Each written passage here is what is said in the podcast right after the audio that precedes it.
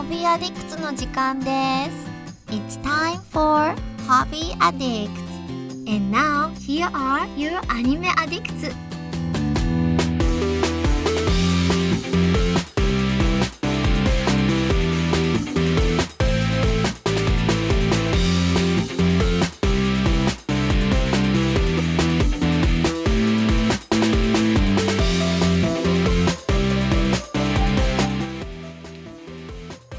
Everybody, and welcome to Hobby Addicts. This is Hobby Addicts number 163. We're really getting up there in these. And I am your host, Mitsugeek, talking to you from the nice and cool Denver, Colorado, where um, it is no longer hot and mosquito infested. And I'm loving life every day. It's, it's beautiful. And uh, also beautiful, we have the lovely Mandy calling in from Cincinnati. Mandy, how are you? Hello, I'm doing good. I feel like it's been ages since I've been on a Hobby Addicts episode. Well, we missed it. it's been like a month now. We missed it last week because it was my fault. I'm tr- trying to get things settled here with, with the tech. But um, and not to be forgotten, we also have Mason, who I think is up in Connecticut. That's quite right. How are you, my friend? Oh, I'm feeling beautiful myself. Oh uh, my! It's, no, it's very nice weather up here. We uh, we've been paying for it during the weekday, but that's fine because I'm working. So the weekends have been nice. So digging it. Well, Our weather is awful. It has been nothing but thunderstorms all week. Yesterday was really bad. oh, but So thunderstorms hopefully are, we don't lose connection later on. they're so nice to listen to though, like when you're going to sleep. No, it keeps me up. Hate oh, storms when I'm sleeping. Oh no. Okay, well. all right. Well, I I have I have very vast and exciting Colorado adventures to discuss with you guys today, but I don't want to hog all of the fun. So I think I should go last in the list here, um, because I like borderline nearly died this over the uh, on Friday. So I would like to I would like to have you guys talk about the things that you want to talk about first. And um, of course, here on Hobby Addicts, we like to discuss our hobbies and interests outside of anime, and we bring that to you guys. And uh, as a th- as a big thank you for helping to support the podcast. So I know we're gonna have some good stuff because I'm reading it here off the dock. So Mason, Oh, Mandy, shit. which one of you want Mason should go first because I Oh. want to hear about Enter the Gungeon because Oh, I've wanted to buy that for a while. Gungeon? I've looked so at a lot of gameplay and I really want to play this. I've been meaning to pick this game up for a while now. So I Same. think it came out back in 2016, Yeah. and then 2017 it's kind of been like sent off to the different consoles and platforms. But actually, right now, I know I might get some hate for this, but it's free on uh, the Epic Game Store. Oh, that was- really? yeah. So that so it's normally you know a fifteen dollar game, and for this week, and I think like another week and a half, you can just pick it up for free. Wow. So, So if you final- get it free on Epic, how do you play it? Like, what is the client that uses to play it? Do you just download it? Yeah, you just download a local copy, Oh, and okay. you'll have it. And uh, Why would you get hate for that though? Because there's been some pushback in the PC market of the Steam versus Epic Games like launcher wars and kind of the practices that Epic Games have been using to kind of get a foothold in the marketplace. But uh, as Okay. someone who is very not invested into the Steam account and that culture, uh, I have no ties to either one. And if you offer me a free game that I've been meaning to play, this is a great excuse Yeah. to get on board. Oh, Definitely. do you have to download the Epic Games client to use it? Yeah, so Is I that- think it's same with Gotcha, Steam. okay. You'll download that, and then through that you launch it. I haven't used it, so maybe Well, it's really shitty. I don't know. As someone who has not made any purchases and have to deal with the whole like lack of a cart and lack of a wish list and lack of a lot of features that Steam has to offer, I just jump on, I pick the game, I play the game. I've been having fun Gotcha. time with it. I uh, I got it because I, you know, played a lot of Binding of Isaac, and this is a little similar, a little faster paced, and just a little more quirky. And it has a fantastic soundtrack, and I've been digging it. I've been More quirky than Binding of Isaac. it's a different kind of quirk. I mean, you Okay, essentially okay. everything in this dungeon is a gun, including guns that are shaped like bullets, which shoot gun-shaped Guns? bullets. I'm looking at them; they're really cute. It's it's just an adorable aesthetic that it completely commits to, and it's been fun. And I think I like it more than Isaac, to be hmm. honest. The story and like themes of it aren't as deep, but I think it's just don't, doesn't literally have that biblical scope, but I think also I just haven't got that far into it because I'm not good at these kind of games. So I'm looking at a picture here of this game, and I don't quite understand what I'm looking at. Uh, It looks like, from my perspective, there's five or six uh, yellow earplugs wearing hats, shooting guns, shooting guns at each other, and I don't understand what's happening. Is this a multiplayer game, or are these enemies? So, Looks I like a believe dungeon they're- crawler. yeah, it's a roguelike dungeon crawler, so it's procedurally generated environment. So each room is like designed specifically, and then they're arranged, they're stitched together randomly, and you have to venture deeper and deeper into this uh, literally dungeon to defeat bosses, get more loot, upgrade your guy, and then every time you die, you lose everything and start back back at the beginning. With oh a my whole god! thing. But it's essentially it's a bullet hell game, so it's constant. It's like almost twin stick, where you're moving one direction, you're shooting another, you're rolling. You're I think I think there is local co-op. I haven't tried it yet, but it's it's very much pick up and play. You can play for you know five ten minutes, die, be done, and just keep on ramming your head against the wall, or you know get 30 60 minute runs in where you're almost making it to the end where it's your player doesn't get better from run to run it's more of you get better run to run and hmm. I know. It's pretty fun so far. have you had have you had a case where you've built up your guy and you're and you're feeling pretty badass, and then you get bumped off by you know by some enemy that you don't expect, and you get really pissed off, and you have to go back to starting with nothing? um yes obviously. Uh, i guess i guess the bigger thing is the issue with that kind of thing is does it feel like it's your fault or the game's fault? So that's where you get situations like dark souls where you die but you always feel like it's in your hands or you had the opportunity to avoid it so it doesn't feel cheap this Okay. game i'm just not good enough yet to have a good sense of that but overall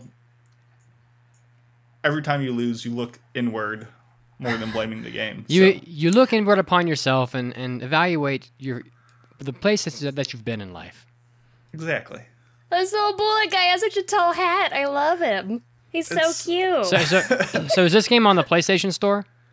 uh yes it, Hmm. i believe it's on almost any, every console as of 2017 and uh i give it a pretty strong recommendation but definitely i mean if you're not opposed to the epic games system at least try it out there and if you like it then get it for your console of choice It's fifteen dollars on P- on PSN.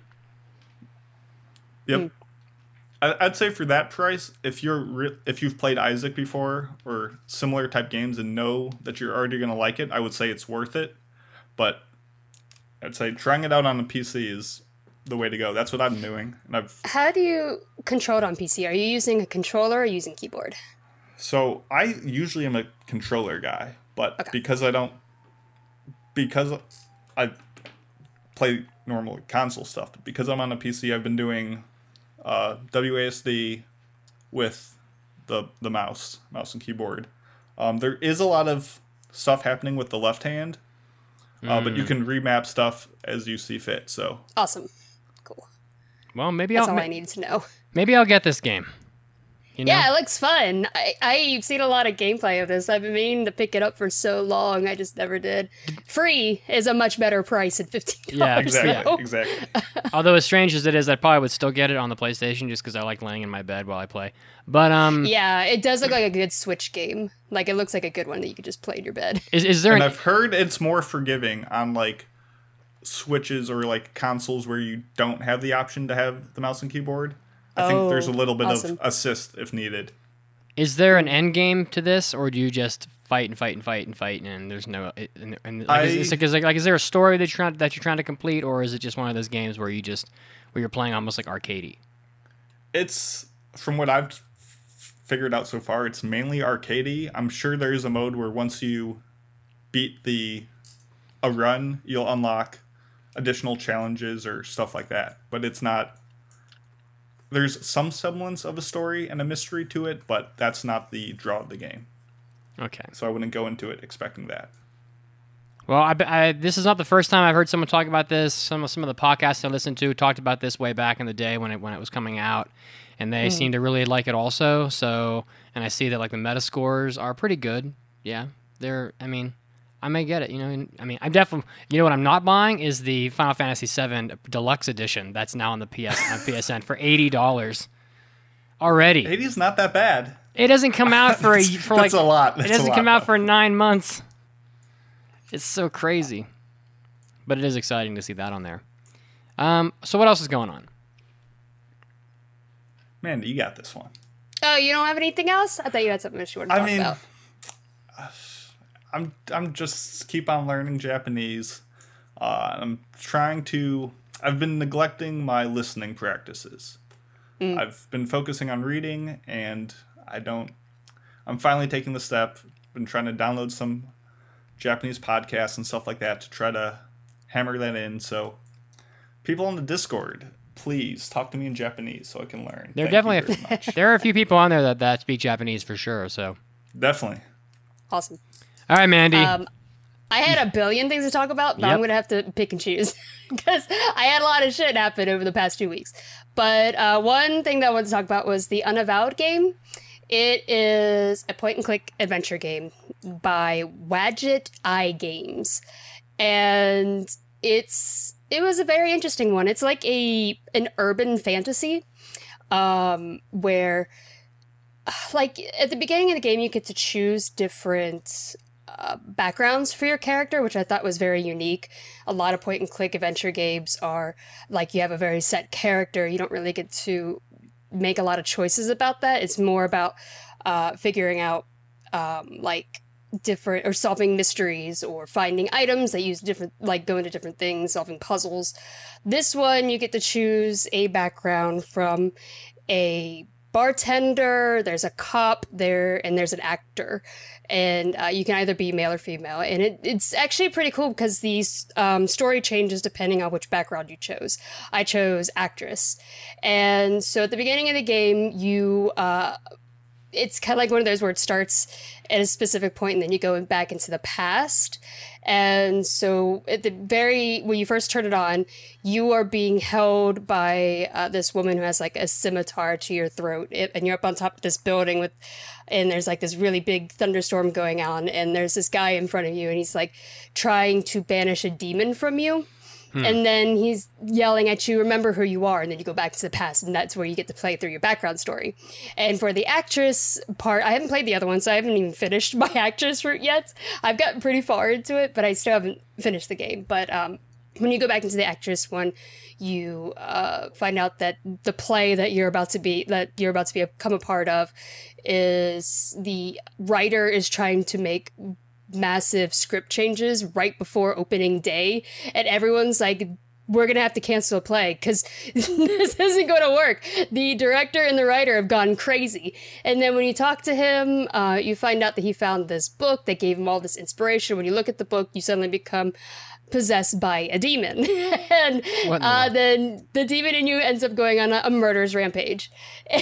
And so then it goes back to you being on the roof and um, you find out that there is like a demonic realm or like a spiritual realm and then there's you are in the mundane realm and then you meet all these different people who are what's called void touched. And each of them are really different. The one with the scimitar her name is mandana and she is part human part jinn. And the guy that you meet is uh, a pyro like a um, fire mage and then you do meet other characters along the way, but the leader of the Unavowed is the Mandana's father, who is a Fujin.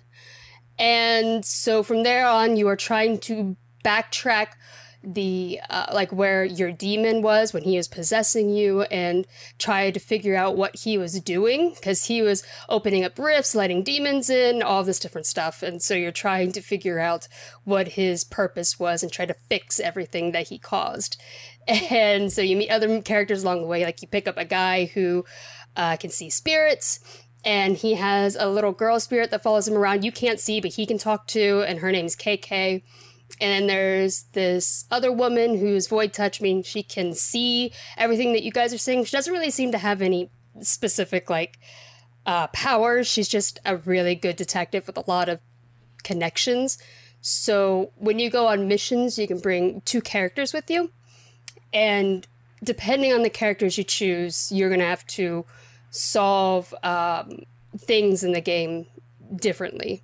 So I always bring the detective woman with me because with your demon ended up killing a lot of people. There's a lot of crime scenes, and so she can talk to detectives and get like uh, access to different information that you couldn't. And then I always bring Mandana with me because she, uh, as a djinn, she can only speak the truth. And hearing lies hurt her.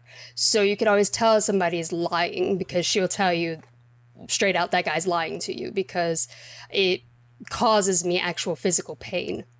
And hmm. so, yeah, it's interesting. I've- like, oh, sorry, I, i've I've heard all the words you've said, and I've understood them individually.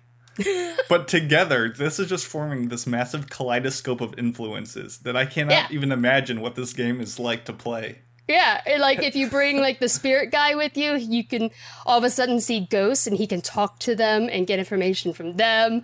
The fire mage guy can manipulate fire, so he can do different things for you. Um, like if you need something burned or if uh, yeah, if you needed like something heated up, so on. I hardly ever bring the fire mage with me because I just like- don't like him. Any other game series, or have you played anything else by this developer? Um, let me see what else this developer has created. They've created a lot of indie, Because this Games. just sounds wild. but I don't think I have. You know, I I, I normally play in like Gemini sort of, Rue. I guess that's a no. No one's heard No. of that one. Yeah. No. No. See, that's what I'm talking about. Like, I, I, I normally play in the space of these games that a lot most people have heard of. Like right now, I'm playing Dragon Quest XI still, etc.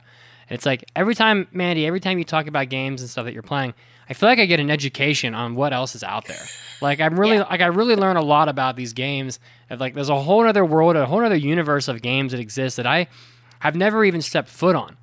And and now, thanks to you, I am mere mere small decisions away from buying Total War Three Kingdoms, which has which has come out and is Hell apparently good. So uh, if if you never see me again, it's your fault. You're I want you to know welcome.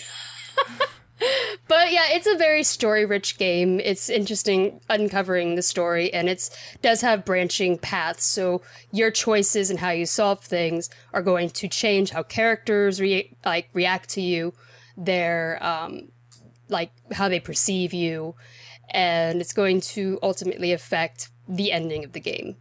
I Um, mean, does choosing a different background or character drastically change Yes. the overall story, or just like the encounters and endings within it? Like, is it still all contained Oh. within the same framework? Yeah, you know, I haven't played the other one, so I'm not sure how much it changes. But so far, there have been a lot of people who recognize you as an actress, and then you can get different things from them. And you can also try to manipulate people by acting. So I don't know how drastically it will change. Gotcha. Well, When you'll you, report like, back choose- once, once you get there. Yeah, when you like choose like a cop or a bartender, I'm not sure how much it changes past that. Or if it even changes when you switch from like male to female. I have no idea.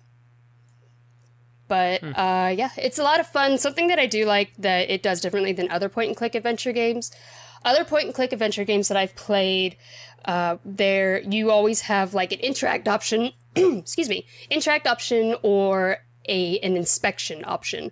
And when you go around and inspect things, your character will read off something, and a lot of it, so many times, it has nothing to do with anything. it's, It's always just, it's like, oh yeah, text. yeah, exactly. It's like, oh, that's beautiful day outside, or something stupid, you know, or what they think about like a plant. It's dumb.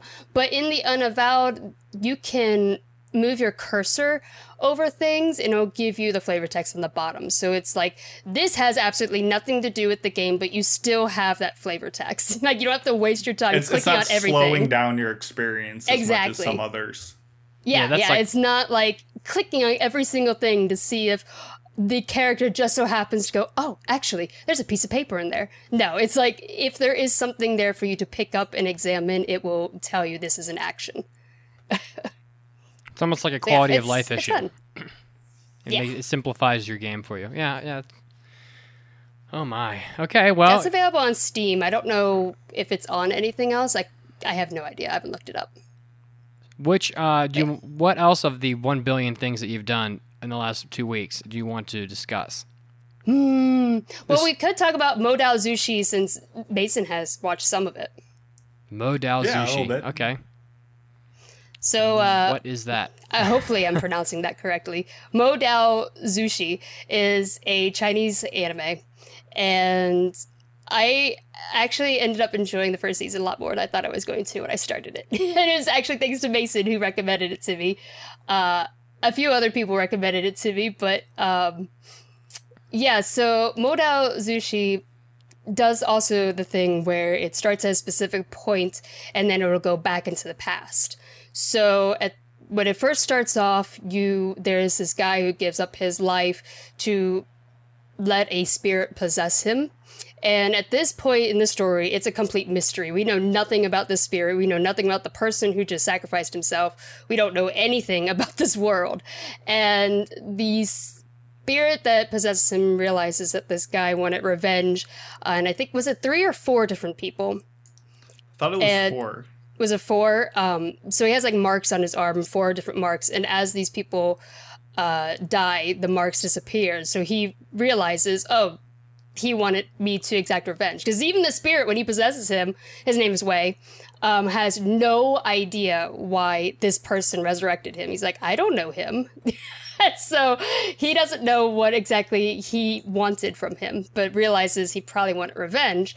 And the only thing we know about this spirit at this point is that he can resurrect zombies and control them, or dead people and turn them into zombies and control them. And as it goes on through the first two episodes, we, we find out that he um, knows these other characters that we come across and that they might have some kind of history where dealing with why he died. And so um, it goes back into the past where Wei first, like 13 years in the past, where he is still alive. And then we get to figure out, uh, find out how he knows all these different characters. And it's revolves around these what's called spiritual um oh what is it called? Cultivators. And so they can similar to like key i think where they can manipulate spiritual um energy. And so but Wei realizes he wants to go down this path where he's like what why can't we manipulate negative energy and they're like no that's called the heretic pact you're, you're not supposed to ever touch a negative energy out of you know like when people um die in like really dramatic ways it releases a like negative energy. And he wants to manipulate that manipulate that. And they're like no you can't do that. It'll just send you down a really bad path and at this point in the show, at least for me, I don't know about Mason, I was like, is this going to be like a very typical uh, kind of, because they're all talking about demons. Is this going to be like a really like typical demon sort of anime where these, you know, there's these spiritual people who try to get rid of demons? Is that how you also felt at the very beginning? I mean, so first I want to make a correction. It was it, you're right. It was three people he had to get revenge Hmm. on. I, I thought you were talking about like the four clans that like. Oh, no, no, no, no. no. Gotcha. But it's, I mean, not to get into the synopsis, but it's very much a weird mix of like this very intense, like, mystical battle intermixed with like ancient Chinese like culture and like just comedy. And Yeah. it interweaves all three of these components with like a really lovable main character. So it's just a weird aesthetic that is blended together with like gorgeous animation and visuals and music Yeah. and it's just a cool experience. And season 2 is coming out next Season. season, yeah. Summer. So But yeah, the very first two episodes, I thought this is going to be like a very typical demon. It's not. It's not like that at all. no, As it's, it goes it's definitely on, inventive. Yeah. As it goes on through Wei's backstory, you realize, oh, there are these uh, four clans that don't get along, and then you find out there's a lot of political struggle between them. It gets really interesting as it goes on, and I, I was through like very invested in it by the end. And at the end of the first season, we're not even done with Wei's backstory, and I'm like, there's so much more to cover. I want to know. I, I have to see season two. I mean, all the characters have like a ton of depth and like charm to them. and Yeah. it's just a joy to watch them interact and play off one another. Yeah. Very strong, uh, um, like brotherly bonds as well. Yeah. So just because it's not quote unquote anime, whatever you define that to be, uh, don't sleep on it. Yeah. That was it. That's all I have. Now I want to hear about how Mitsugi almost died. All right. Oh no! I didn't know you almost died. Well, I mean, I'll let you decide. So I climbed a mountain called Gray's Peak, which I have this like lofty dream of climbing uh, all of the 14ers in Colorado, of which there are 50, I think 58 of them. So I have a long way to go because this, 'cause this was my first one. So I wanted to start off with a really easy one. This is a class one mountain, which means that it's it's the kind of thing that people, you know, anybody can pretty much do it. Anyone from Florida could even do this. That's Pretty much everybody who's even used to, to sweating in their underwear. So the the mountain, so the conditions on the mountain were very bad, and I would say you know me not knowing generally anything about uh, mountain climbing, especially in Colorado, you know it's kind of just walking in with a very amateurish amateurish level of information. And so for all i knew the massive amount of snow that was surrounding the mountain and on the mountain was totally normal. But apparently that's not the case. So normally this mountain has you know it's about a it's five six mile hike you know, towards the top of the mountain. And there's a there's like a dirt trail that's lined with like rocks that lead you all the way from Stevens Gulch, which I'm learning a gulch is like a, a stream or like a valley with a stream in it that has like all the way from the bridge that goes over Stevens Gulch all the way meandering through this like valley all the way up to the all the way up the mountain there's supposed to be a path. But there was so much snow on the ground that I didn't wasn't even aware that, that that a path existed at all. And so, and the only way I was even able to find my way, um, and um, uh, Katie from the Discord went with me up up the mountain. Um, oh cool. she had trail she had AllTrails which is a really great uh, cell phone app that will not only give you a map of the trail but it'll also tell you like how, how far you've gone your elevation gain the, your the pitch that you've been that you've been uh, like you know how, what grade is the mountain you know like how steep is it etc so like we couldn't see the trail but we had AllTrails which was which was helping us to kind of make sure that we were at least generally on the right path now the problem, we weren't really prepared for all the snow. So there's three devices that people wear on their feet to deal with snow. One of them is called a gaiter, I think. A gaiter is the maybe hmm. the right term, and it, basically stretches un- under your shoe and hooks onto your ca- to your calf. And what it does is, is that it prevents s- snow and water and stuff from getting down inside your shoes. Now, I bought I bought a really nice pair of Merrell brand uh, hiking boots that are like I feel like the Terminator when I'm wearing them because they're so just like durable. You just feel like a unit. it's awesome. Like they, they they they just feel great. But they didn't they don't have a natural way of keeping water and snow from getting down inside your shoes. The other thing, the other main thing that we could have used were snowshoes because the problem people kept we kept seeing people turning back on the trail as we were going and they kept saying, you know, we kept talking to him. It's like, you know, what's up? How is it? It's like, oh, you know, a mile up, we turned back because we because we were post holing. For those of you that don't know what post holing means, it means that you take a step in the snow and your leg goes straight through it uh, up to whatever depth the snow is. Um, in this case, the post holing was about up to my waist, so it, the snow was about two and a half to, to three feet thick, or deep, or whatever. But just Um, super light and fluffy, so you just sink in it. Yeah, well, some of the snow was very firm, and you could walk on it, and you would maybe sink down five inches, and then Okay. and then all of a sudden you would take a step, and boom, you'd go all the way through it. Um, and so it's make it makes walking towards the mountain very difficult. And if we had if we if we had had snowshoes, which are very expensive by the way, um, we could have walked on the snow like it was concrete, and would have been our lives would have been so much easier. But we had no, we had none of that. So the approach to the mountain was pretty tough. You know, we, we walked probably through that kind of snow for several miles. Um, and when we, when, we finally got to the mountain, we had no way. Like the trail normally just kind of zigzags its way up the mountain, but the whole the whole face of the mountain is covered in snow. Um, and we don't know where the trail is, and we don't know how deep the snow is, and I don't know what's under the snow. We don't really trust it. So there's like a really nasty uh, a ridge of rocks that, that kind of goes to the left of where the trail is supposed to be. And we didn't really see any other option but to just kind of invent our own trail up this mountain. And so we took a, we took on the ridge of rocks, which, if you can imagine, uh, probably 300 meters of just of gradually increasing in elevation, just massive boulders and rocks where all where all where off the left side of the ridge is just a cliff, right? And then the right side is mostly a cliff as well, except it's more gra- gradual, so you'd probably survive if you fell off the right side. And um, Sounds exhausting. she brought her she brought her she brought her dog with with her, and that dog was badass as shit. Um, this little this little like forty five pound uh, shepherd husky is like you know go, going through the boulders and and and you know I had to lift it up. Um, there was one spot where there was a crevice where the rocks there was like where the rocks ended, and then there was like um, maybe a four foot to five foot gap and then more rocks and it just continued. But in between the gap, there was snow, of course, and I had no idea how deep the snow was. No idea if it would hold me. So I'm basically like like hanging on to the to the side of one of the rock um, walls, testing it with my feet to see if it'll hold me, and thankfully it would. It was pretty firm snow.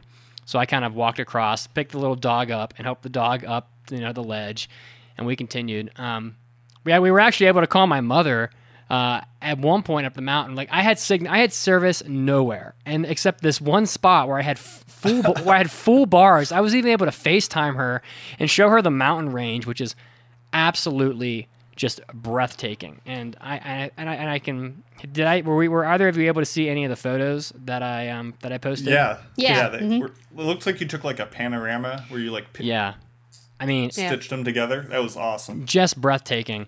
Um, so we go up the mountain and we're not on the trail at all. We're way we're way to the left of it, and and we're way behind because we were. It took so long to get through the snow, and and, and on these mountains, supposedly every day it thunderstorms. They say every day it does. I, I don't know if that's true or not, but it supposedly always happens like uh, early to mid afternoon, like one to two, three o'clock. And so it's about mm, twelve thirty, and we are just now getting to like the actual climbing of the mountain, and we started at about eight a.m. And you know we're already tired and unsure if we're going to be able to do it because everybody said every, we passed probably twelve people that just said you're not going to be able to make it. You know you're too late. It's too late in the day. Too much post holing. It's too dangerous. Whatever, etc. But the problem with Katie and I are that is that we're we're both unbelievably stubborn. We're both Leos, and we re- aren't good at. Me too. Are, you- are you stubborn as well, Mandy? Because this might be a Leo I don't know. You tell me. well, co- sometimes. come climb a mountain with me, and we'll find out. Uh, Oh no, I'd die. No thanks. well, we one of these days we're gonna die as well. I can't even imagine doing a 14k because like I lived in the Midwest my whole life. Like there's no hills out there, and now I live in the Northeast, and like the tallest mountain we have, which I did climb, was Mount Washington, and that's like a shade over six thousand. And was that the hardest thing in the world? No, but like to more than double that, plus the conditions you went through, it sounds fun. But uh, Well, I'm not. Tough. I'm not done yet, right? So, uh, and so, so it isn't the full fourteen thousand feet that you climb. By the way, yeah. The the the, the app said Yeah. the app said we climbed 430 stories. So that's like 4,000 feet or whatever. But um, so we're going up this mountain, and the only way we even managed was like, you know, we said, okay, we're going to go to that spot and we'll rest. That spot and we'll rest. Because, like, there are points where I'm lightheaded because we're up really high. You know, I'm used to zero or negative zero, um, you know, negative elevation in Florida. Mean, now I'm suddenly at like 3,000, 13,000 feet. And, you know, by, by checkpointing and resting and checkpointing and resting every, you know, 200, 300 feet, you, you eventually get there. And the problem was that we got about we were about 200 meters from the summit when two more people came down off the summit with their like ski poles and stuff. Some people were skiing off the mountain, by the way. They're badass as hell.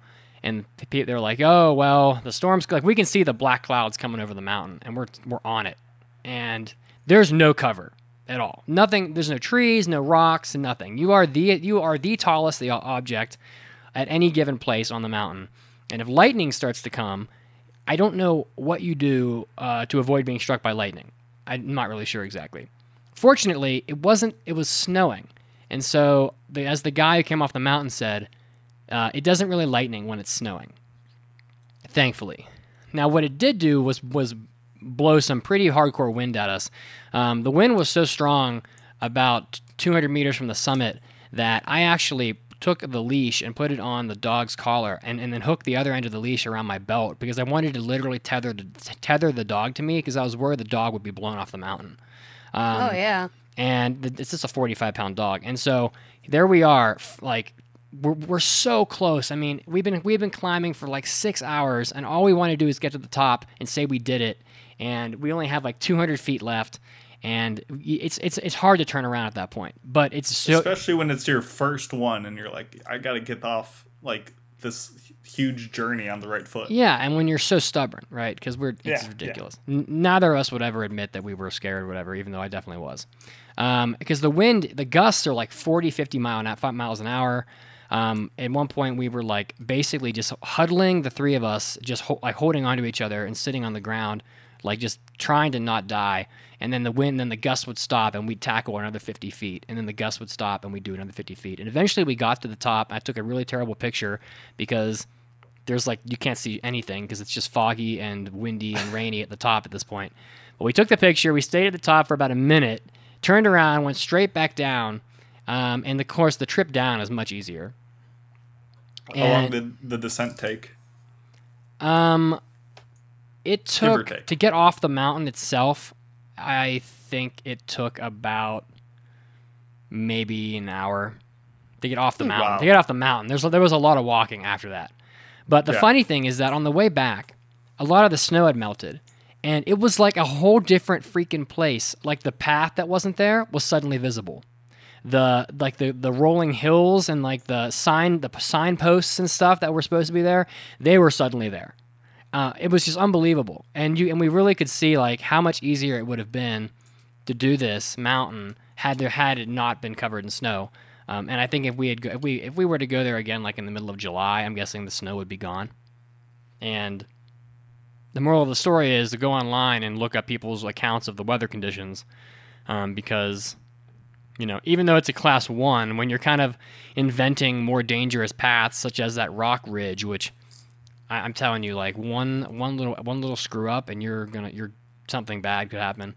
Um, and then like all the post holing and oh, and when we got back to the car at about 7 p.m., our both we took our shoes off and both of our feet were just straight blue and purple because they were so frozen from Dang. from having just from just having your legs just go straight down into the snow, which happened to me a lot because with my backpack I'm probably pushing 180, 190 ish, um, and of course drying them off, putting on cl- clean socks and putting them in, in the heater in, in the car. You know, in about an hour they're back to normal, but.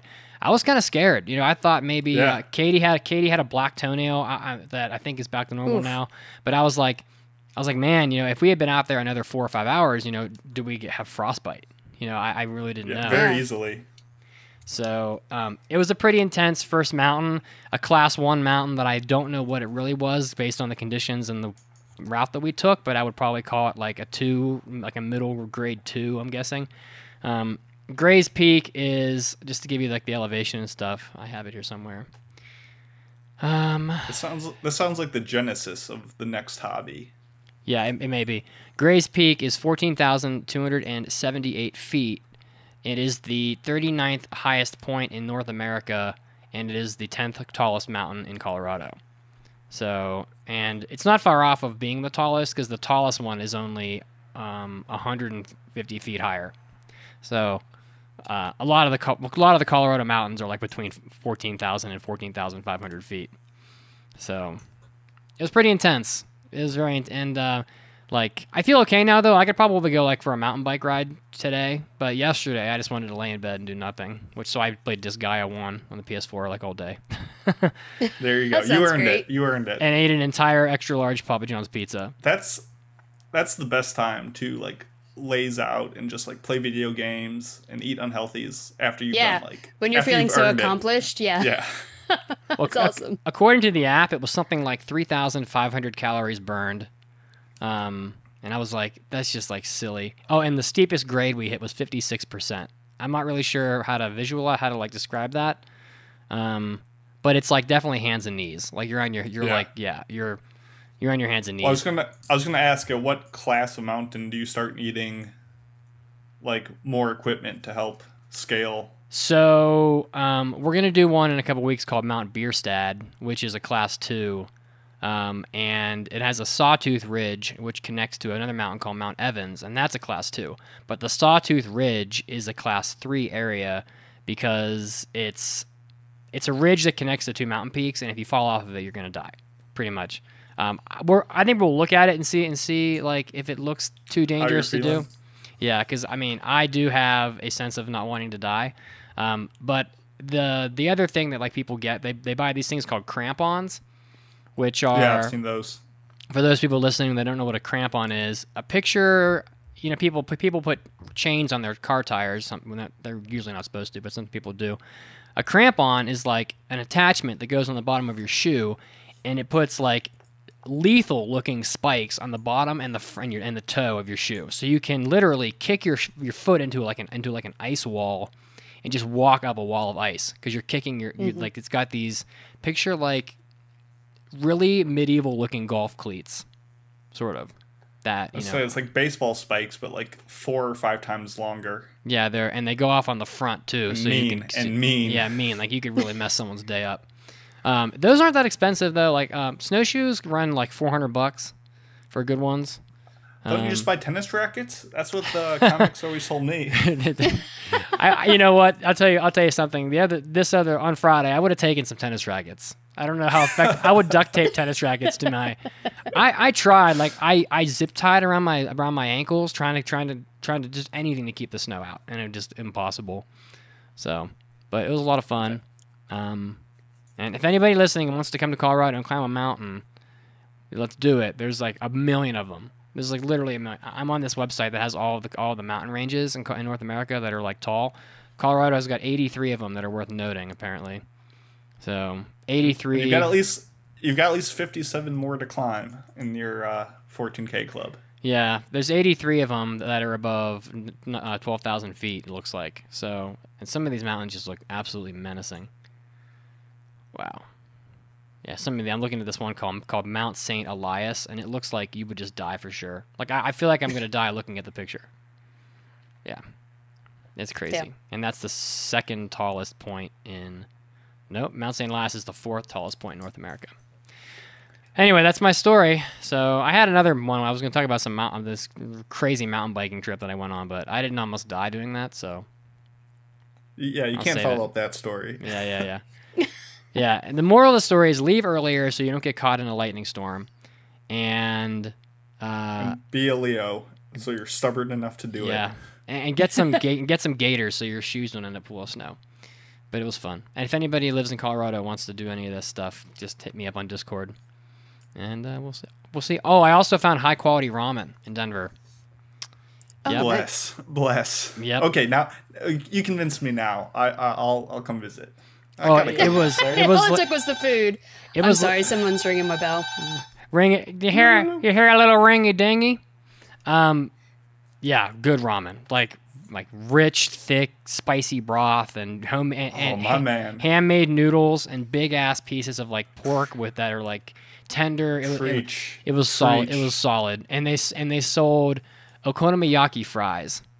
So it was like Hmm, it was like the French fries with the okonomiya- okonomiyaki sauces and um, Okay. bonito flakes and some stuff as an appetizer. It was a good place. It's called Osaka Ramen. Um, a little expensive, but I mean, it seems like ramen always is in the states. So It is. It is. so you so there you go. You can come visit and have ramen for sure. All right, that's my story, and I'm sticking to it. Anybody else want to say anything before we wrap this up? It's a pretty long hobby addicts. Yeah, that's that's a good first entry into the legacy of the the mountain The climbing. mountain climbing. I don't know that I'll talk about mountain climbing again until I have something like unique to discuss. Because I mean, there's only so many stories you can tell about climbing up rocks and stuff before people, uh, you know, fall asleep. But all right, guys. And in, in any event, we got to go do the uh, the actual main podcast. But for all of you that listened in and that are supporting the podcast, of course, we thank you for that. And I hope you continue to enjoy listening to us nerd out about like you know whatever the hell we do in our lives. And uh, big thanks to Enzo, or not Enzo. Sorry, Mason. Menzo's always here. Remember, I, I, I am just Enzo. Just why do you think we've never shown up on the same podcast? well, together? you're not that far apart. Connecticut is not that far from New York City, so we're the same age. We're the same person. It's just facts. big thanks to Mason and uh, for Mandy, who I think is answering her door. We'll see you next week on Hobby Addicts. So take care. See you, everyone. Bye. Sorry, I just got back.